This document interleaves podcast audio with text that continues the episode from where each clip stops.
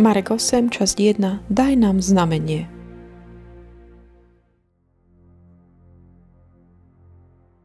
V tých dňoch bol pri ňom veľký zástup a nemali čo jesť. Zavolal učeníkov a povedal im, ľúto mi je zástupu, lebo už tri dní zotrvávajú pri mne a nemajú čo jesť. Ak ich prepustím domov hladných, poomdlievajú na ceste, veď niektorí z nich prišli z ďaleka.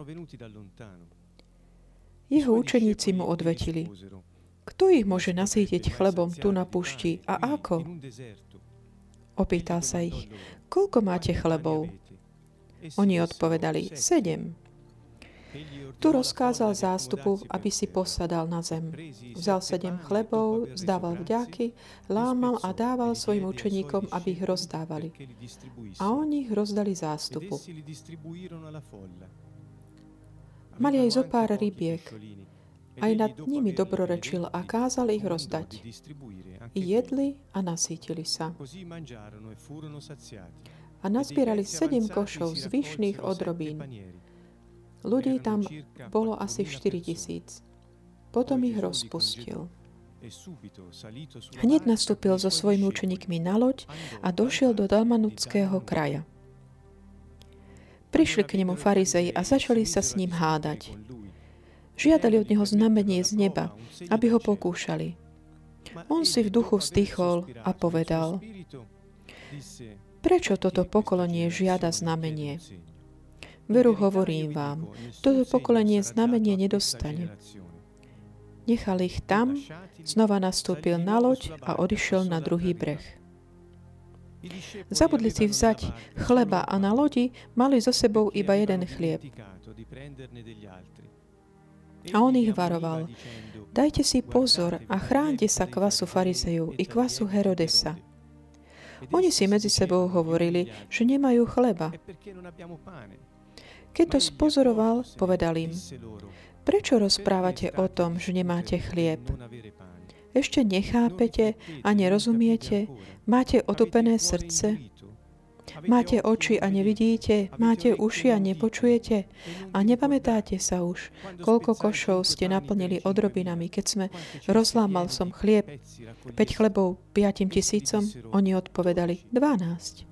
A koľko košov ste naplnili odrobinami, keď som tých sedem rozlámal štyrom tisícom? Odpovedali mu, sedem.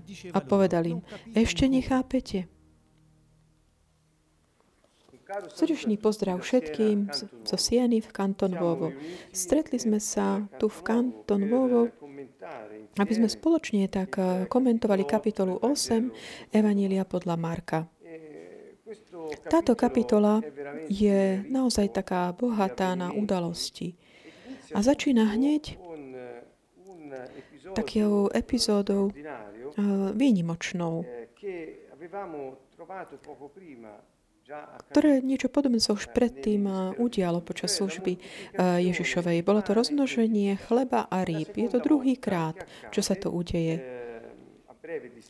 Krátky čas je tam medzi tými udalostiami. A tentokrát sú také špecifické mm, udalosti, čo nám pomôže odlíšiť túto udalosť od niektorých mm, okolností, aby sme tak mohli ako keby oceniť všetko to, čo Pán nám chce skrze toto, tieto fakty povedať. Je to výnimočná udalosť, pretože rozmnožiť nejaké predmety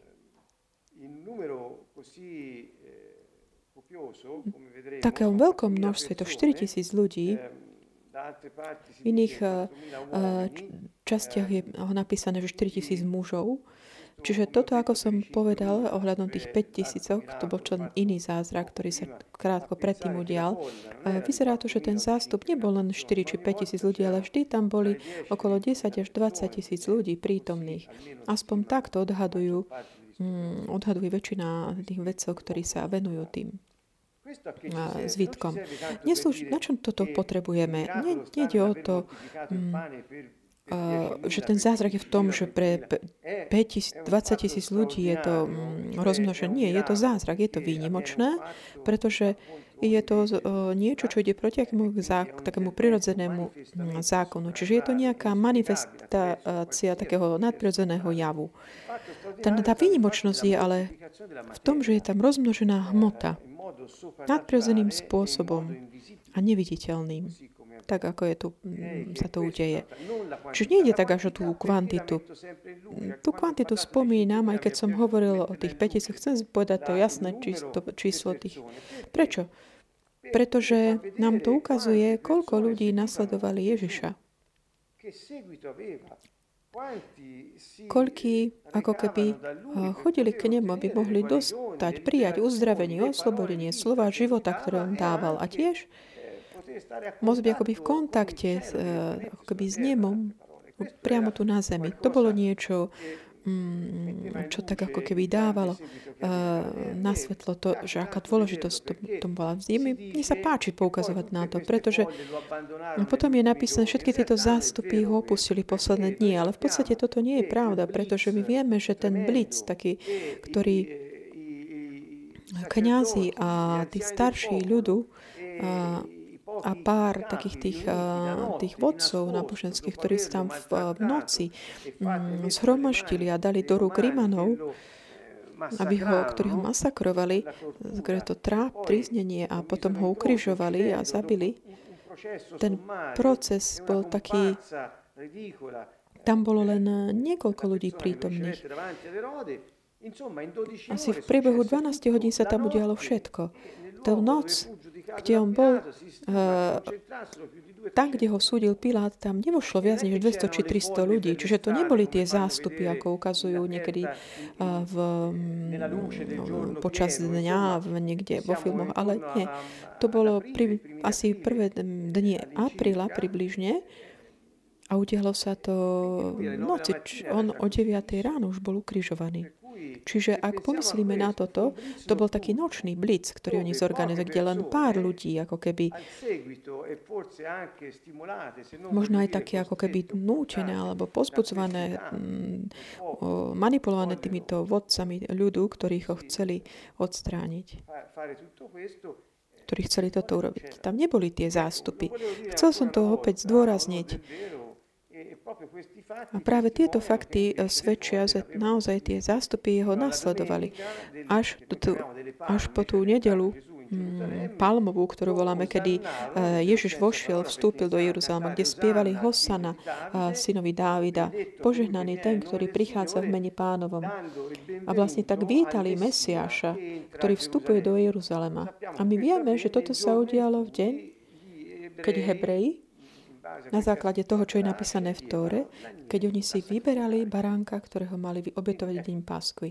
Čiže je tam všetká taká séria udalostí, ktoré možno tak ako keby um, prepísa takúto predstavu, keď ľudia pozerajú veľa filmov a počúvajú také rôzne uh, vysvetlenia, um, ktoré nie sú ktoré sú v protiklade ľud, uh, s ľudom Hebrejov. Čo ale my, my im žehnáme, naopak. Čiže v ten deň bol veľký zástup, oni nemali čo jesť. Ježiš uh, tak ako Savla učeníka hovorí, ľúto mi je tohto zástupu, lebo už tri dní zotrvávajú pri mňa, nemajú čo jesť. Toto je ten prvý rozdiel uh, v, s tým prvým roznožením pre 5000 ľudí, lebo tam uh, Ježiš ako keby vystúpil na druhom brehu jazera a našiel tam ten veľký zástup. A títo, on cítil súcit voči lebo boli ako ovce bez pastiera. Alebo ako ovce teda bez pastiera. Čiže mal tam súcit a boli tam v tej chvíli. A bolo to niečo také, udalo sa to v tom momente, v tej chvíli. A jeho súcit eh, bol daný tým, eh, že záviselo tých, toho duchovného stavu. Tu už sú ale tri dní, čo ho nasledujú, čo sú s ním. Čiže to nie je len taká nejaká okamžitá udalosť, že má ten zástup zrazu pred sebou. Boli to ľudia, ktorí boli na tom mieste s ním už tri dní, aby ho počúvali. A tri dní sme s týmto učiteľom trávili. Pomyslíme na to, je to niečo, čo možno si nevieme ani predstaviť. A Ježiš má súcit nie kvôli ich duchovnému stavu, na tom, ako, ako na tom sú, ale kvôli takým ako fyzickým potrebám, ako keby tá primárna potreba jedla. Čiže ten scenár je iný. Tu sú to ľudia, ktorí ho nasledujú a už ho tri dní počúvajú. Tam boli ľudia, ktorí ho nasledovali, lebo chceli uzdravenie. Čiže vidno ten rozdiel tej, tej potreby, ktorá bola za tým. Ako keby tá duchovná potreba týchto ľudí už bola uspokojená tým, že tri dní boli s ním. Tí ostatní nie, lebo oni tak ako by hľadali jeho kvôli nejakému rýchlemu riešeniu. Takže keď sme si toto už povedali, vidno, že tento fakt, že už tri dní tam boli s ním, demonstruje, že mali takú veľkú túžbu byť s učiteľom, veľký smet po ňom. A toto ich privedlo k tomu, že boli aj na tom upustenom mieste, aj ženy, aj deti a počúvali Ježiša, ktorý hovoril.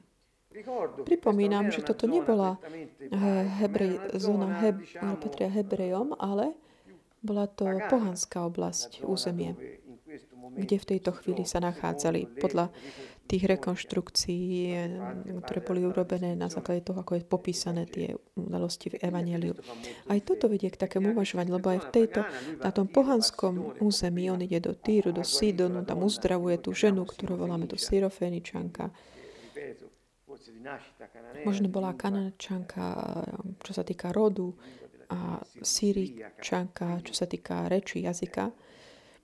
A potom odíde a vráti sa smerom k moru galilejskému a prechádza územím Dekapoli. V tomto kontexte sa zhromažďujú tieto zástupy pri ňom v ten deň. Čiže tie tri dni.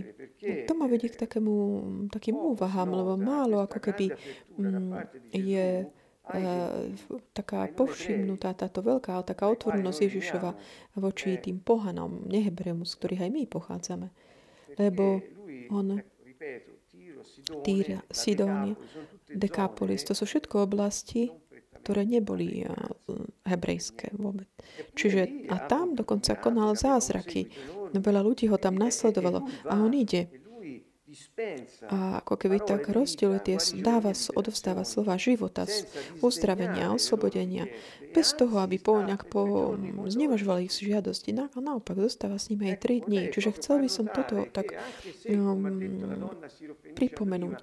Ako už predtým tá syrofeničanka hovorí, že nie je dobre jej hovorí teda, že to, čo je dá, pre deti, že je dané tým šteniatám. Pamätáte si v tej predchádzajúcej kapitole? Nie. Kde ako keby tak... A Ježiš hovorí, ale Samaritánke, potom Evangeliu podľa Jána, žena, spása pochádza z Hebrejov, od Hebrejov. Čiže Ježiš hovorí veľmi jasne. On nejak nerobí, nemá v tom zmetok alebo nejasno. Vždy dáva ten, zdôrazňuje ten fakt, že z ľudu he, Hebrejov pochádza Mesiáš. A on. A súčasne ale tiež ukazuje, že bez ohľadu na toto je to človek, ktorý je projektovaný k tomu, že prinášať všetkým ľuďom tú milosť, ktorú on sám nesie. Tiež toto, na toto chcem upozor, som chcel upozorniť, pretože zdá sa mi, že málo o tom sa hovorí.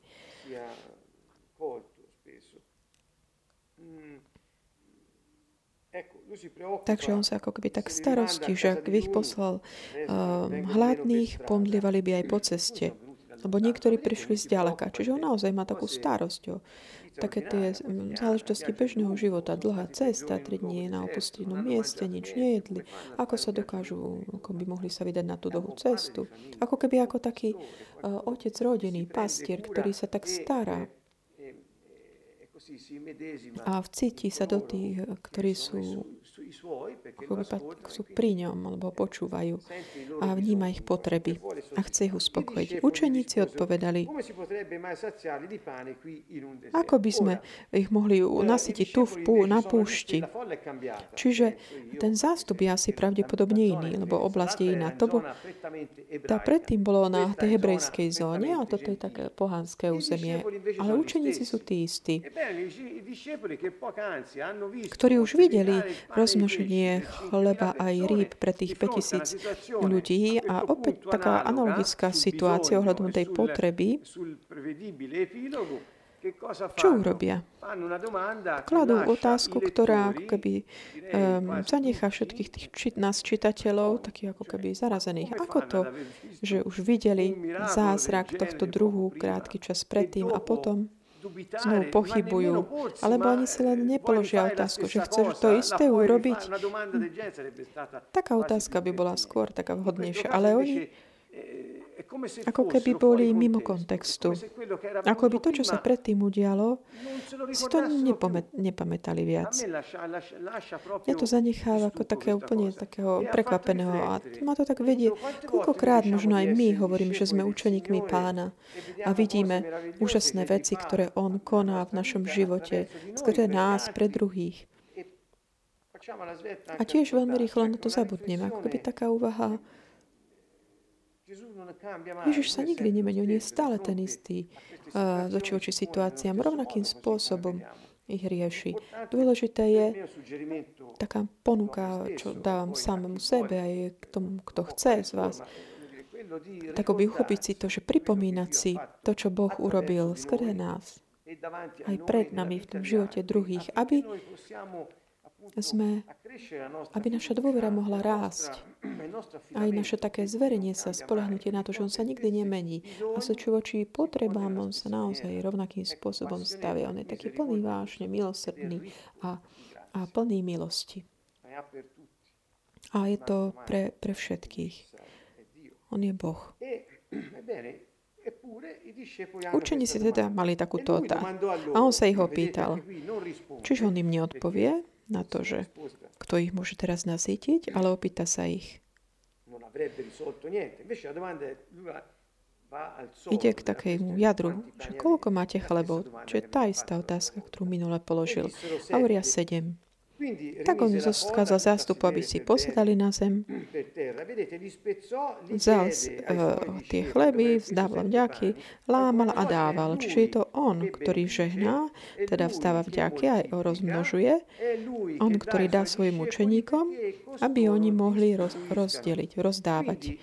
Takže úloha učeníkov v tomto prípade, v tejto situácii, kohokoľvek, kto je v službách pána, pre druhých, nie je to, že on má produkovať nejaké požehnanie, že má produkovať nejaké rozmnoženie alebo vyprodukovať nejaké riešenie na tú potrebu toho človeka, ale on je ten, ktorý tak ako rozdáva.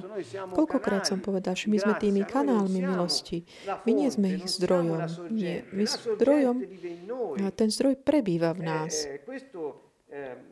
A toto nám môže pomôcť eh, niektorí, ktorí možno majú problém takej pýchy, a tí, aby tak zostali takí pokorní. Také. A iní zase, ktorí majú potrebu také nehodnosti, aby pochopili, že ten, ktorý žije v nich, vás, ak je tu niekto taký, kto počúva, to je ten istý, ktorý je stvoriteľom vesmíru, všetkého viditeľného aj neviditeľného, ktorý vzkriesil Mesiaša z mŕtvych. Čiže on je Boh nás, Duch Svetý. Fakt je, že teda všetci boli nasytení a zozbierali ešte s, uh, tie sedem košov zvyšných odrobín. Uh, to slovo, ktoré tu je m, použité, tie koše, je iné než to, čo je pri tom rozumí pre 5000. Tam bolo, že 12 košov a tu je, tu je ako keby 7 chlebníkov. Tá, slovo koš indi, indikovalo ten typ eh, tej nádoby, ktorú používali hebreji na to, aby niesli, niesli so sebou to jedlo potrebné, to boli také maličké košičky. To som prinášam, lebo som si to preštudoval takých naozaj hodnovených zdrojov. Tie slovo, ktoré je tu v Markovi 8, to tie koše na chlieb, sú, je slovo, ktoré používali pohania A to boli veľké tie koše, ktoré obsahovali um, nemohli dokázali ísť veľa objektov. Čiže ten rozdiel nám ukazuje možno, dovolím si toto povedať, z takého lingvistického pohľadu, že keďže bol na pohanskom území, aj tá výbava, ktorú mali so sebou, bola mm, daná tomu prostrediu. Potom vyšiel teda na svoj, nastúpil na loď a prešiel na Dalmanuckého kraja. Zdá sa, že nedávno zistili podľa archeologických vykopávok, toto miesto je spomenuté len tu v Evangeliách, že to je niekde medzi Magdalom a Kafarnaumom.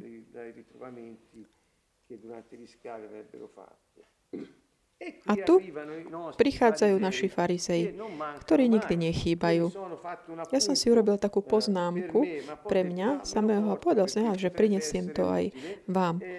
V Evangeliu ktoré teraz komentujeme, Evangeliu podľa Marka, takmer v každej kapitole sú také príbehy, situácie, kedy zákonníci, farizei a herodiáni, ktorí sú spolu s farizejmi, čo je niečo veľmi také špecifické, pretože oni boli otvorení proti, medzi, medzi sebou ako rivali. Oni prichádzajú k Ježišovi buď s tým, aby ukázali, čo robí a a nejak to okomentovali, alebo na, aby ho pristihli pri niečom, alebo aby ho skúmali, vyzývali. Niekedy vždy, keď on uzdravil niekoho, kto mal takú ako keby uh, ruku, nejakú chorú, paralizovanú, v jednej synagóge v deň uh, soboty oni vyšli spolu s Herodinami, títo farizei, a vtedy sa rozhodli, že ho zabijú. Čiže to boli tí náboženskí ľudia tých časov. Ja tak naozaj tak zdôrazne, prečo vám to hovorím? Pretože aj o tomto možno málo sa hovorí. Ježiš mal jediného nepriateľa, ktorý, ktorý ho prenasledoval od začiatku až do konca. A boli to tí náboženskí ľudia. Jediný problém, náboženstvo ktoré, ako sme videli, on popísal veľmi dobre v kapitole 7, ktoré sme už komentovali. To znamená to, čo on hovoril, že títo ľudia boli ako keby. Takí, ktorí používali si tradíciu, tú starú tradíciu, na to, aby tak znevažovali a vyprázdnili Božie príkazy svojho obsahu, ako by dokonca nahradili.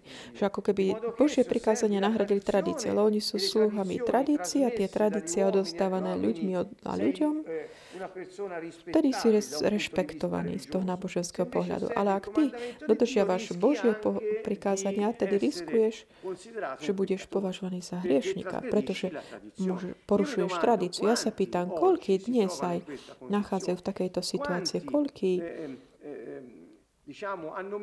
dali akoby svoje tradície náboženské na miesto Božích prikázaní a odstraňujú, akoby odsudzujú všetkých tých, ktorí sa vracajú k takému pôvodnosti Ježišového posolstva a nedodržiavajú ich tradície. Koľký si ako identifikujú, popisujú svoju identitu podľa tej prináleženiu tej náboženskej nejakej zložke a nie Božiemu kráľovstvu. Ježiš prišiel, aby zničil zničil náboženské také tie pavučiny, ktoré zatemňujú život ľudí. Náboženstvo je ľudský systém takého prispôsobenia pre prežitie v živote. Je to systém kontroly a manipulácie tých, ktorí chcú v ňom byť. Čiže nie je to niečo mm, Prietvárka je takým úplne kľúčovým slovom v tomto a je prostriedkom úplne základným, ktorý chcú ako keby si zabezpečiť uh, takú hodnotu tých náboženských hodnot v živote. Čiže Ježiš vždy zopak- opakoval, že to, na čo je dôležité, na čom záleží, je taká čistý úmysel, zámer srdca. To, na čom záleží, je svetý Boží príkaz ktorý treba dodržiavať s takým čistým srdcom. Znovu všetkých ako by privádza takej čistote a úprimnosti srdca. Toto je posolstvo, ktoré Ježiš uh, v podstate dal, aby tak ako by zatriasol svedomím ľudí a priviedol ich k Bohu, namiesto toho, aby ich nechal v tom náboženstve. Pretože v Božom kráľstve nie je priestoru pre takéto veci. Takže keď uzatvára, farizei sa teda začali s ním hádať a, a žiadali od neho znamenie z neba, aby ho skú, pokúšali. A takisto ako aj prorokov žiadali, aby dávali znamenia. Toto isté. On práve rozmnožil tie chleby a vína pre 4000 ľudí mužov a všetko, všetko stá. Už to urobil aj predtým. Pre ďalších kráčal po vode, uzdravil chorých, vyháňal démonov chcem povedať, v siedmých kapitolách uh, necelých a oni prichádzajú k nemu a oni ho stále nasledovali, pretože chceli nachytať. A znovu mu hovoriať, hovorili, aby ho pokúšali, že ukáž nám znamenie z neba. To sú také výzvy, také... A pozrime, čo hovorí Ježiš. On si v duchu zdýchol. Toto znamená, že potom, ako keby tak vydal, taký ten povzdych hlboký, eh, niečo také nevysloviteľný vzdych, také niečo. Eh, Dovolil som si tak by to rekonštruovať, ale slova nás vedú k eh, tomuto. Až také ako keby taký odzbrojený tu úplne, alebo až skoro frustrovaný. Neviem, to sú možno také projekcie moje. Eh,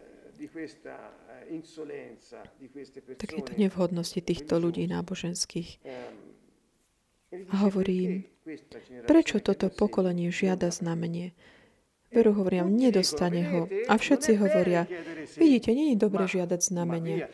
Ale nie, vráťme sa k až realite. Kto toto hovorí? To žiada, že nie je dobré žiadať znamenia. Toto hovoria nábožensky, pretože znamenia sú dôkazom toho, kto on je. A on aj hovoril, že vy mi vydáte svedectvo, keď Duch Svetý zostupí na vás. A keď príjmete moc z hora.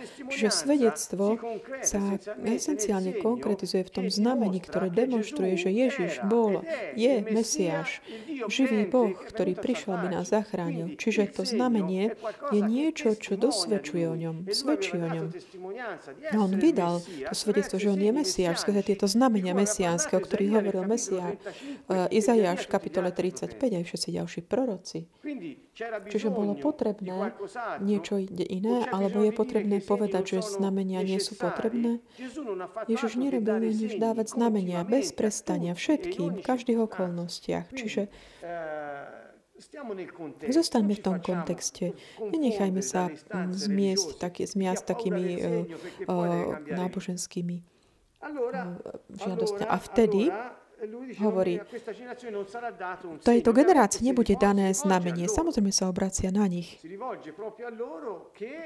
Obracia sa presne na nich, ktorí tam je nevhodným prostriedom, ako keby tak provokovali jeho, ktorý tak už veľmi jasne a rozšir, tak názorne ukázal svoje skutky, že je Mesiáš.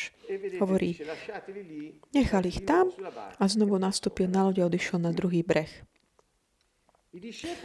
Učeníci mali len jeden chlieb na tej lodi. Táto udalosť ale je tiež taká špecifická. A tam naozaj také vedie k uvažovaniu, keď ako učeníci, ktorí aj my sme, ako keby zabudli zobrať. A pon, on príde hneď na tú loďku, oni nemajú chlieb, musia sa vydať na cestu a kto vie, čo tam nájdu na druhej strane, kam, kedy prídu a tak ďalej. A s nimi Ježiš, im toto Ježiš hovorí, Dajte si pozor a chránte sa kvasu farizejov a kvasu Heredosa. A oni vydali sa na cestu, kto neviem kam, alebo nakoľko, alebo kam išli. Hovorili si medzi sebou. Začali uvažovať nad tým veta. A on nám hovorí o hľadom kvásku, pretože hovorí o tých chleboch. My sme ich nezobrali so sebou. Chcel som tak popísať trošku tú situáciu, ako keby tá otázka, ktorú mu položili predtým, ako ich môžeme všetkých nasytiť. Ako veď, krátko, Veď naozaj Ježiš má toto isté, um, tie, použije tieto slova. On sa ich pýta, prečo sa rozprávate o tom, že nemáte chlieb? Ako prvá. Ešte nechápete a nerozumiete? Máte otupené srdce? Máte oči a nevidíte? Máte uši a nepočujete? A nepamätáte sa už? Čo? Koľko košov ste naplnili odrobinami, keď som rozlámal 5 chlebov 5 tisícom? Odpovedal 12. A koľko košov ste naplnili odrobinami, keď som tých 7 rozlámal 4 tisícom? Odpovedali 7. A povedali im, ešte nechápete? Čiže naozaj sú také otázky, ktoré neprestane tak rastú. Že vidíme tento fakt vo verši 17 hovorí, Nechápete, nerozumiete. Máte otupené srdce, máte oči, nevidíte, uši a nepočujete.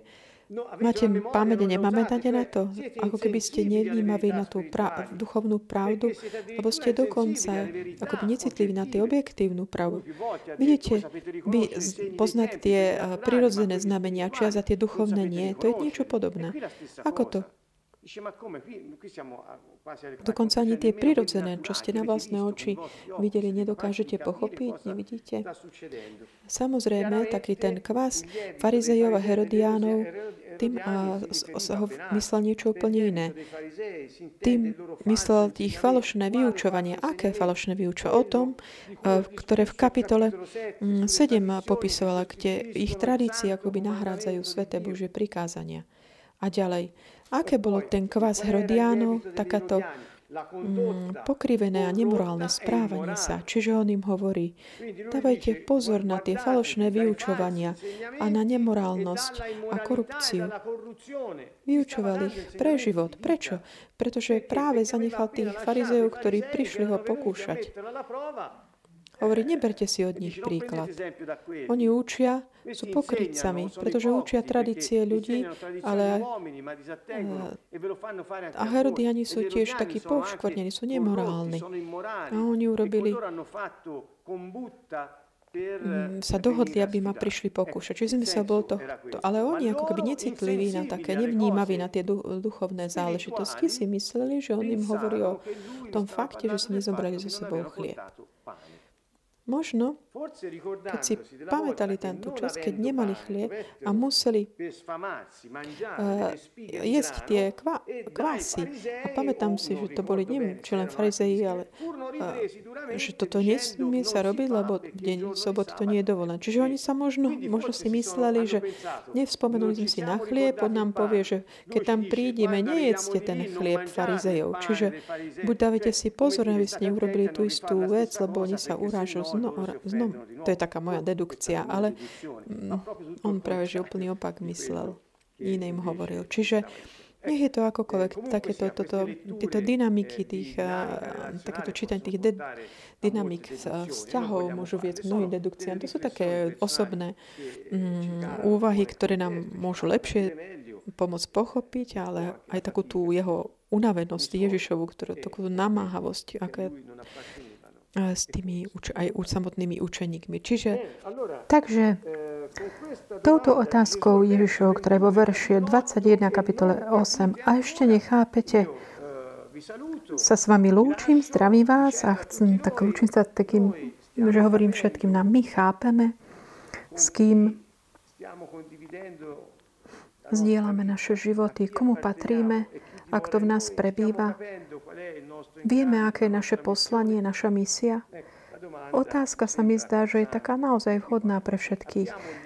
Otvorme oči, aby sme videli duchovné veci, aby sme vnímali. Dávaj, vnímajme aj našimi ušami, aby sme počuli veci ducha. Majme srdce také meké, poddajné, aby sme mohli nasledovať inštrukcie učiteľa. Toto sú, myslím, také tie otázky, podnety, ktoré toto evanilium nám ponúka.